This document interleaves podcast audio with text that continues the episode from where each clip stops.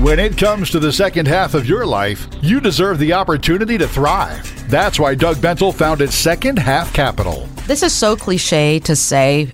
I cannot believe it's November. I cannot believe it's Thanksgiving week, Doug.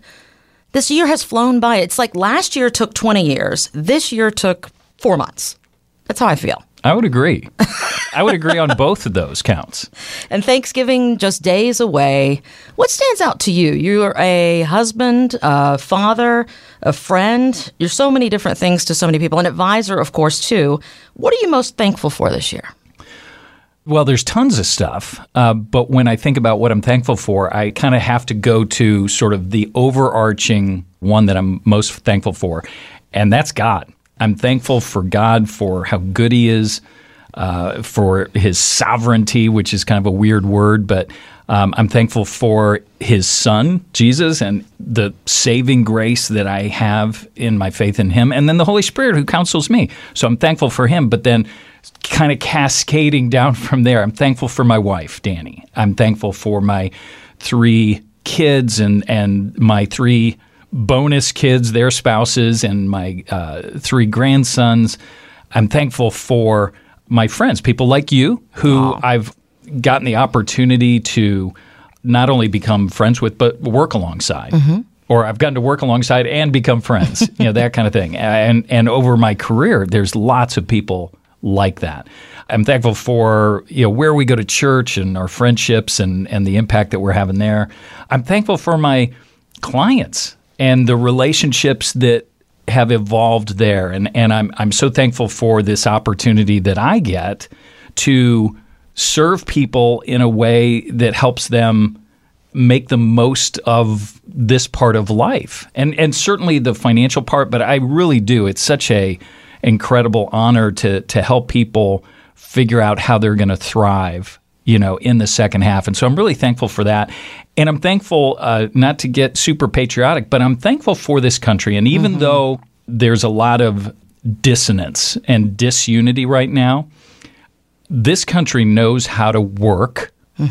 And I believe in that and I'm thankful for that. And this country knows how to come together. It really does. Kind of feels like we don't right now. And that's what's unfortunate. And I'm hoping that some of the folks out in this country remember hey, this is just politics. At the end of the day, we're Americans and we all have the same goal of taking care of each other and doing right by our neighbor and just doing the right thing. Yesterday, I had the chance to uh, talk with a, a gentleman who is.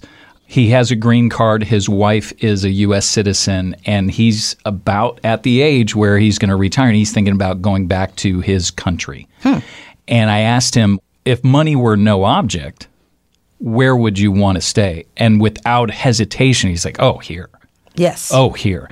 And I'm so thankful that we live in a country that I think sometimes we take for granted just how amazing this place is. And so I kind of take it personally to say, okay, how am I going to be a unifier, a positive influencer, no matter what I'm doing, whether I'm advising someone, whether I'm at church, whether I'm at the gas station, you know, h- how am I going to do that? And so, I, you know, I mean, you know that I am the quintessential glasses half full, mm-hmm. but there's just so much to be thankful for. I, I can't see being otherwise. And I hope that this week of all weeks, to your point about what you're most thankful for and, and also reflecting on this country, at the end of the day, we all just want to be happy and safe and healthy and make a, a decent life of it, right? Right. I hope we get back to that and let people be individuals. That's what this country is. And I'm so thankful for that too, Doug. I think you said that really, really well,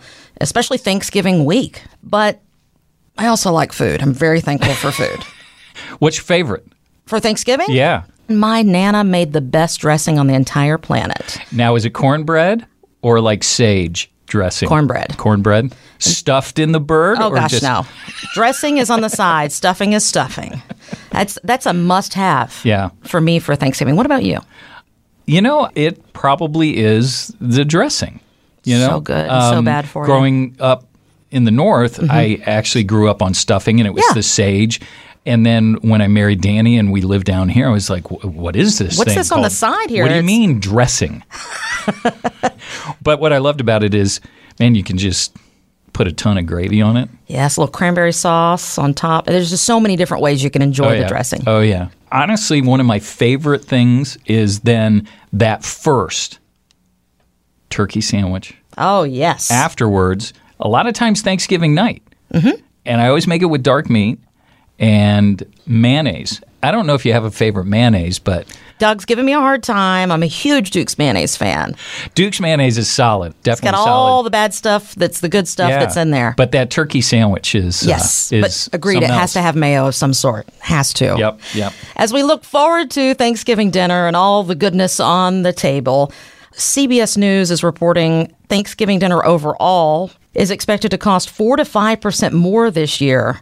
And thankfully, Doug, for folks that are blessed like you and I, we can handle that small uptick knowing that casserole and pies will be the reward. Unfortunately, there are a lot of families in this country that are really feeling this inflation pinch right now and are having to make tough decisions. So, certainly sensitive to that.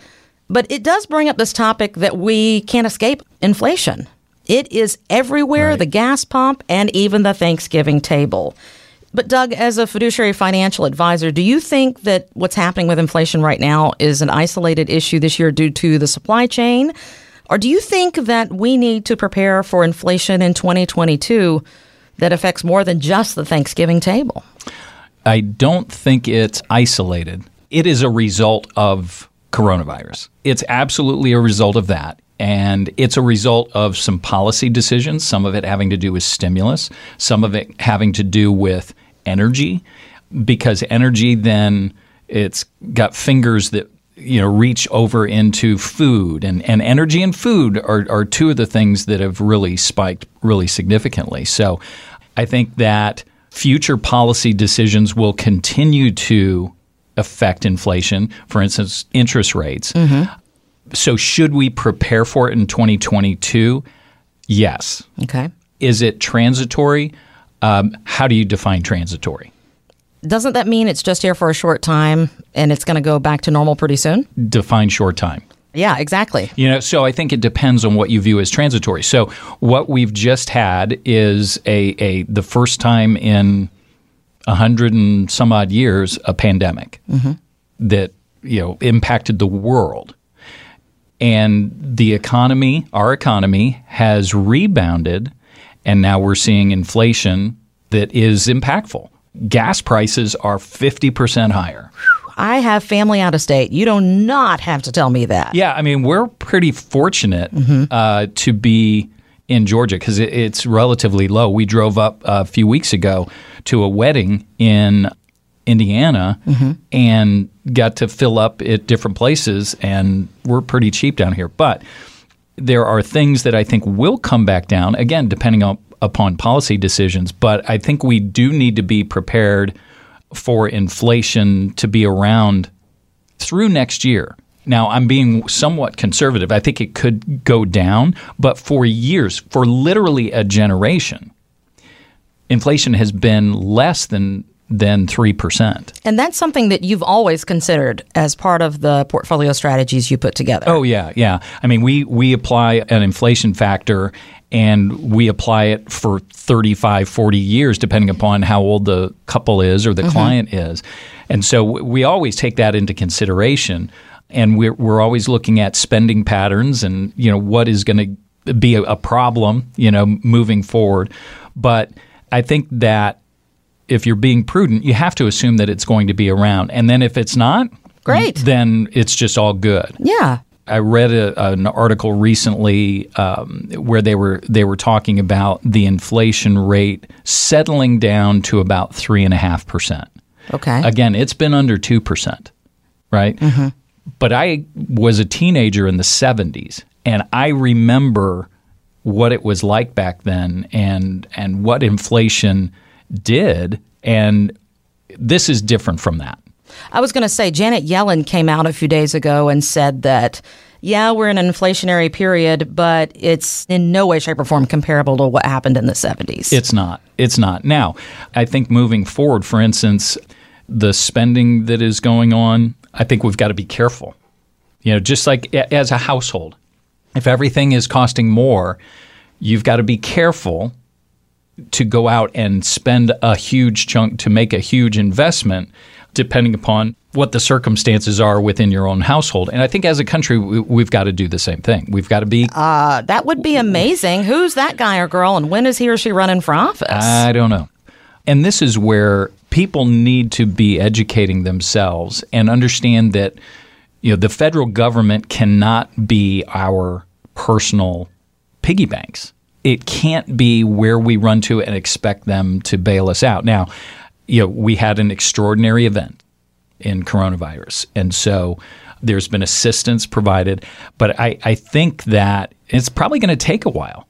It may take a decade for us to look back and say, oh, okay, we should have done this. Instead, we did this. Or maybe we'll look back and say, hey, we, we really managed through this. I and, hope that's the answer. And, and I think that over time, uh, the, the powers that be, people like Yellen, people like uh, Jay Powell, mm-hmm.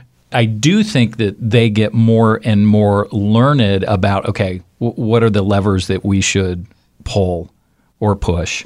But it's the politicians, and this goes back a little bit to this unity thing. Mm-hmm. It's the political motives because every time there's a huge new spending bill, and it doesn't matter whether it's on the right or the left, there is an economy that grows up around that. Some of it is to support the measures that were agreed upon, but some of it is just people taking advantage mm-hmm. of the new rules. Mm-hmm. So if you create this giant new spending direction or trajectory, I'm not sure that right now is the best time to do that. So, what are you looking at with your clients and their portfolios right now, given this inflation that is currently here, the interest rate situation, and we still can't get people back to work? I go back to what I was saying about being thankful for. I think our country, we know how to work hard as a, as a people. Um, and so I think people will go back to work and so I think that part of the issue with inflation, I think that is probably the more transitory piece okay. of it.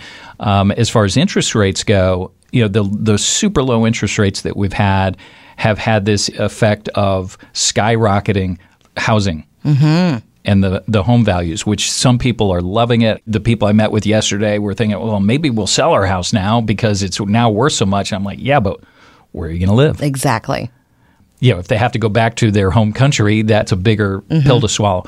So, you know, part of it is is the housing, even cars, even you know, auto loans. And I, I shared with you that uh, we had a little wreck in my family, and thankfully everybody's okay. Everybody's okay, but we're debating. You know, we do we want to fix this or do we want to go out and, and buy something new? But we tend to almost always buy used cars, mm-hmm. you know, two, three, four years old, depending upon kind of the, the circumstance. And they ain't cheap. Right. They're like 30% more than they were a year ago. And new cars, it's a different problem with the chip shortage. Right. And so, you know, if interest rates go up, will we see housing prices go down? I do think some. Okay. What I don't know is even in our neighborhood, I've been shocked. You know, houses go on the market and they sell in a day for way over asking and I know some of that is because people can afford mm-hmm. more because the interest rates are so low. Mm-hmm. You know, if interest rates go up, that does then impact all of my clients. But the way that we structure portfolios for people is making sure that not only do they take advantage of opportunities when presented with, you know, if let's say it's a higher interest rate, but more so it's related to back to inflation. And so if interest rates go up and you know you've got a, a car note and a house note, but those are fixed, then it's more whether or not you're carrying credit card balances. Mm-hmm. And most of our clients we encourage get rid of all these credit card balances because right. that's that's where there's real exposure.